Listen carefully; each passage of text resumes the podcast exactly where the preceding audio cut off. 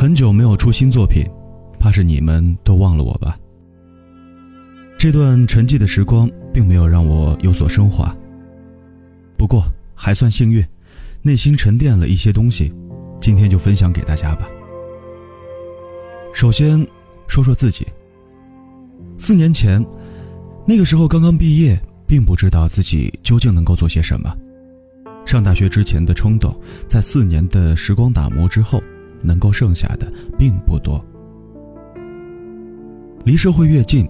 就越容易听到某人有一个在哪里做官的亲人，于是经常挂科的他，在毕业之后得到了一个稳定而高薪的工作。这类事件，在刚刚接触的时候，还可以愤世嫉俗的在心里骂上几句。可听多了之后呢，难免会在心里留下一种“我无依无靠，拿什么来拼”这样消极的念头。所以，在我毕业之后，并没有像是那些如我一样热爱播音的孩子，直接投奔电台去做实习生。我在某招聘网站上挂上了自己单薄的简历，在上面填着在大学里主持过迎新晚会，在校园广播主持过种种节目。相信有不少朋友跟我一样，在大学里混得不错。所以，对于找工作有一种天然的优越感，认为自己必然会被好几家公司一起看上，然后就可以漫天要价，坐地还钱了。可生活并没有这样。挂上简历的第一个月份，收到的面试预约几乎都跟主持没有任何必然关系。他们询问着我有没有做过销售。懂不懂培训，会不会营销？刚开始，我还能够很傲娇地说不会，可是后来，却只能苦笑着说不会。我的第一份工作是一个小小的婚礼工作室，在之前的节目《师傅老谭》里，就是说的那个时光。在那里，我终于收起了自己的傲娇。开始学的谦卑一些。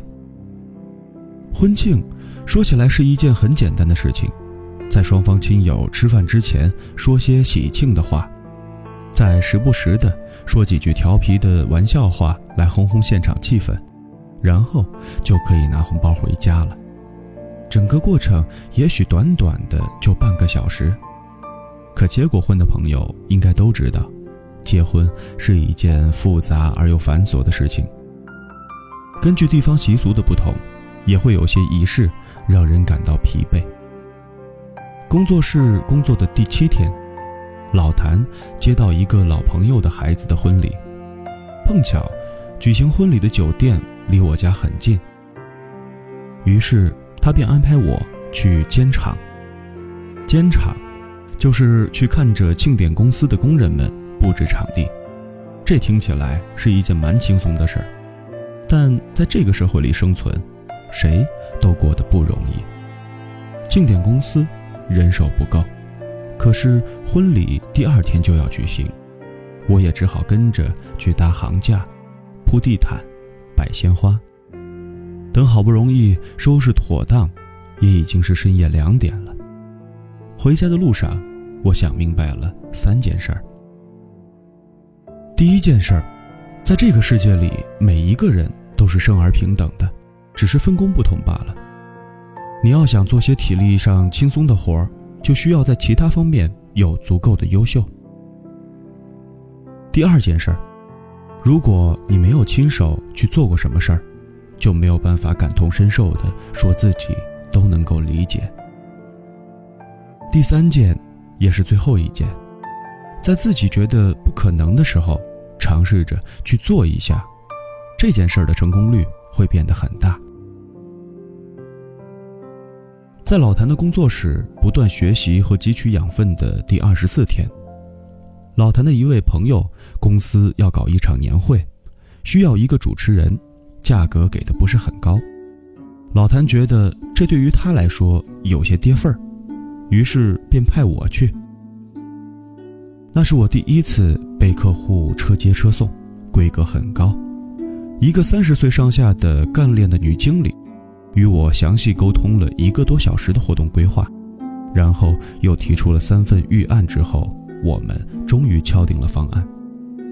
可实际上呢，年会上我也仅仅是做了一个简单的开场，然后喝了点酒就玩疯了的公司员工们开始自娱自乐，整场下来，作为陌生人的我却几乎没有怎么样说话。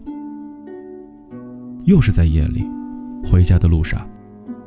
我想，也许主持人就是这样的一种职业，并不是要作为舞台上的太阳去照亮所有人。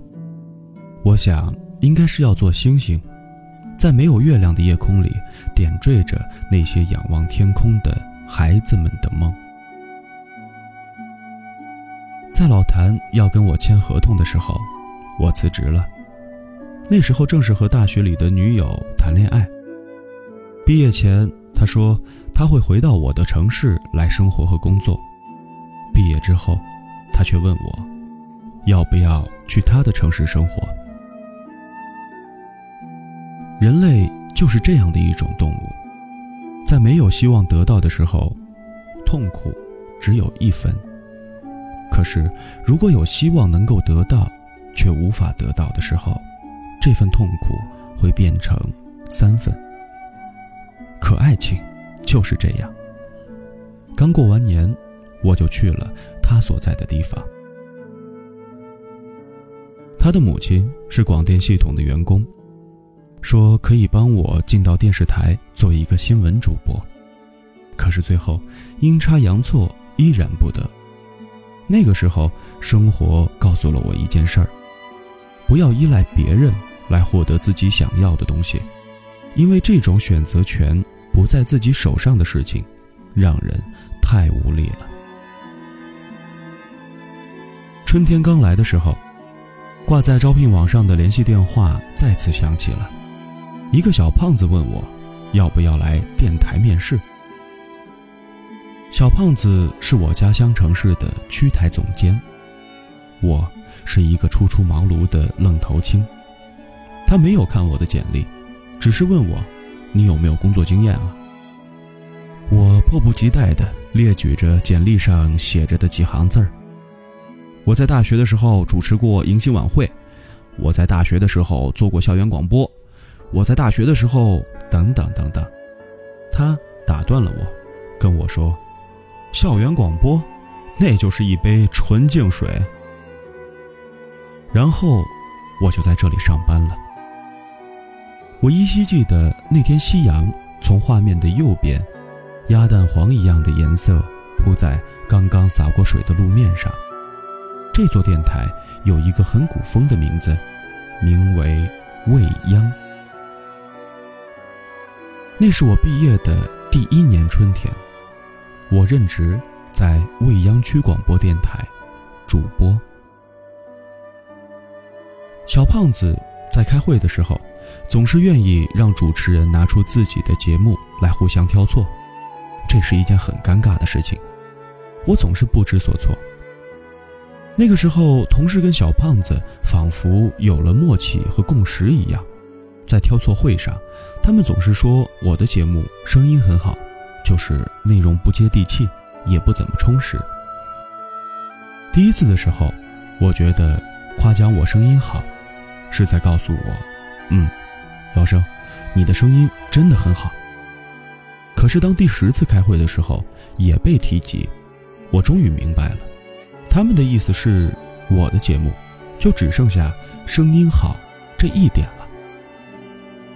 我躺在床上睡不着的时候，反复的思量着，好像明白了小胖子那一句“校园广播就是纯净水”的话语。我想。我是时候该往里面加一点调料了，于是写好了辞职信，准备远行。生活总会教你成长，用最生动的现实。辞职信躺在我电脑邮箱里的第二个礼拜，我还在担心着，如果我辞职了，电台会不会无法正常运行，同事们的工作压力会不会太大的时候，小胖子一把把我拉进了办公室。告诉我说：“嗯，你被裁员了。这件事情让我知道，个人在社会当中的角色并不是唯一的。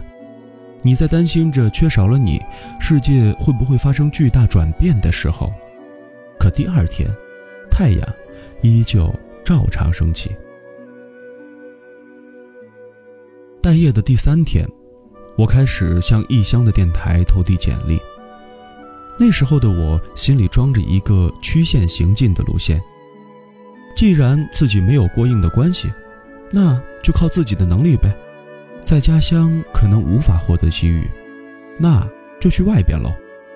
世界很大，总有一个地方能够让我发光。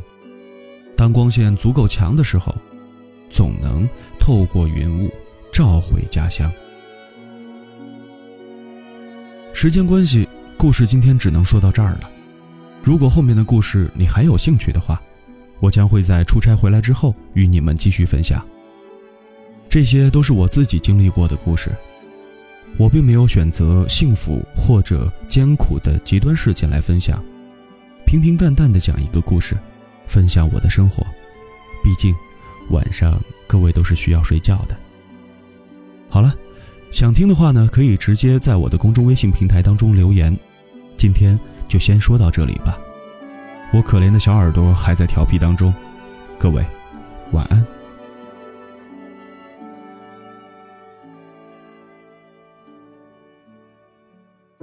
世界正如你所见，纷繁复杂，夜才是最好的保护色。快与我一起躲进梦里。我是姚生，在每晚二十三到二十四点为你读书。微博搜索主持人姚生。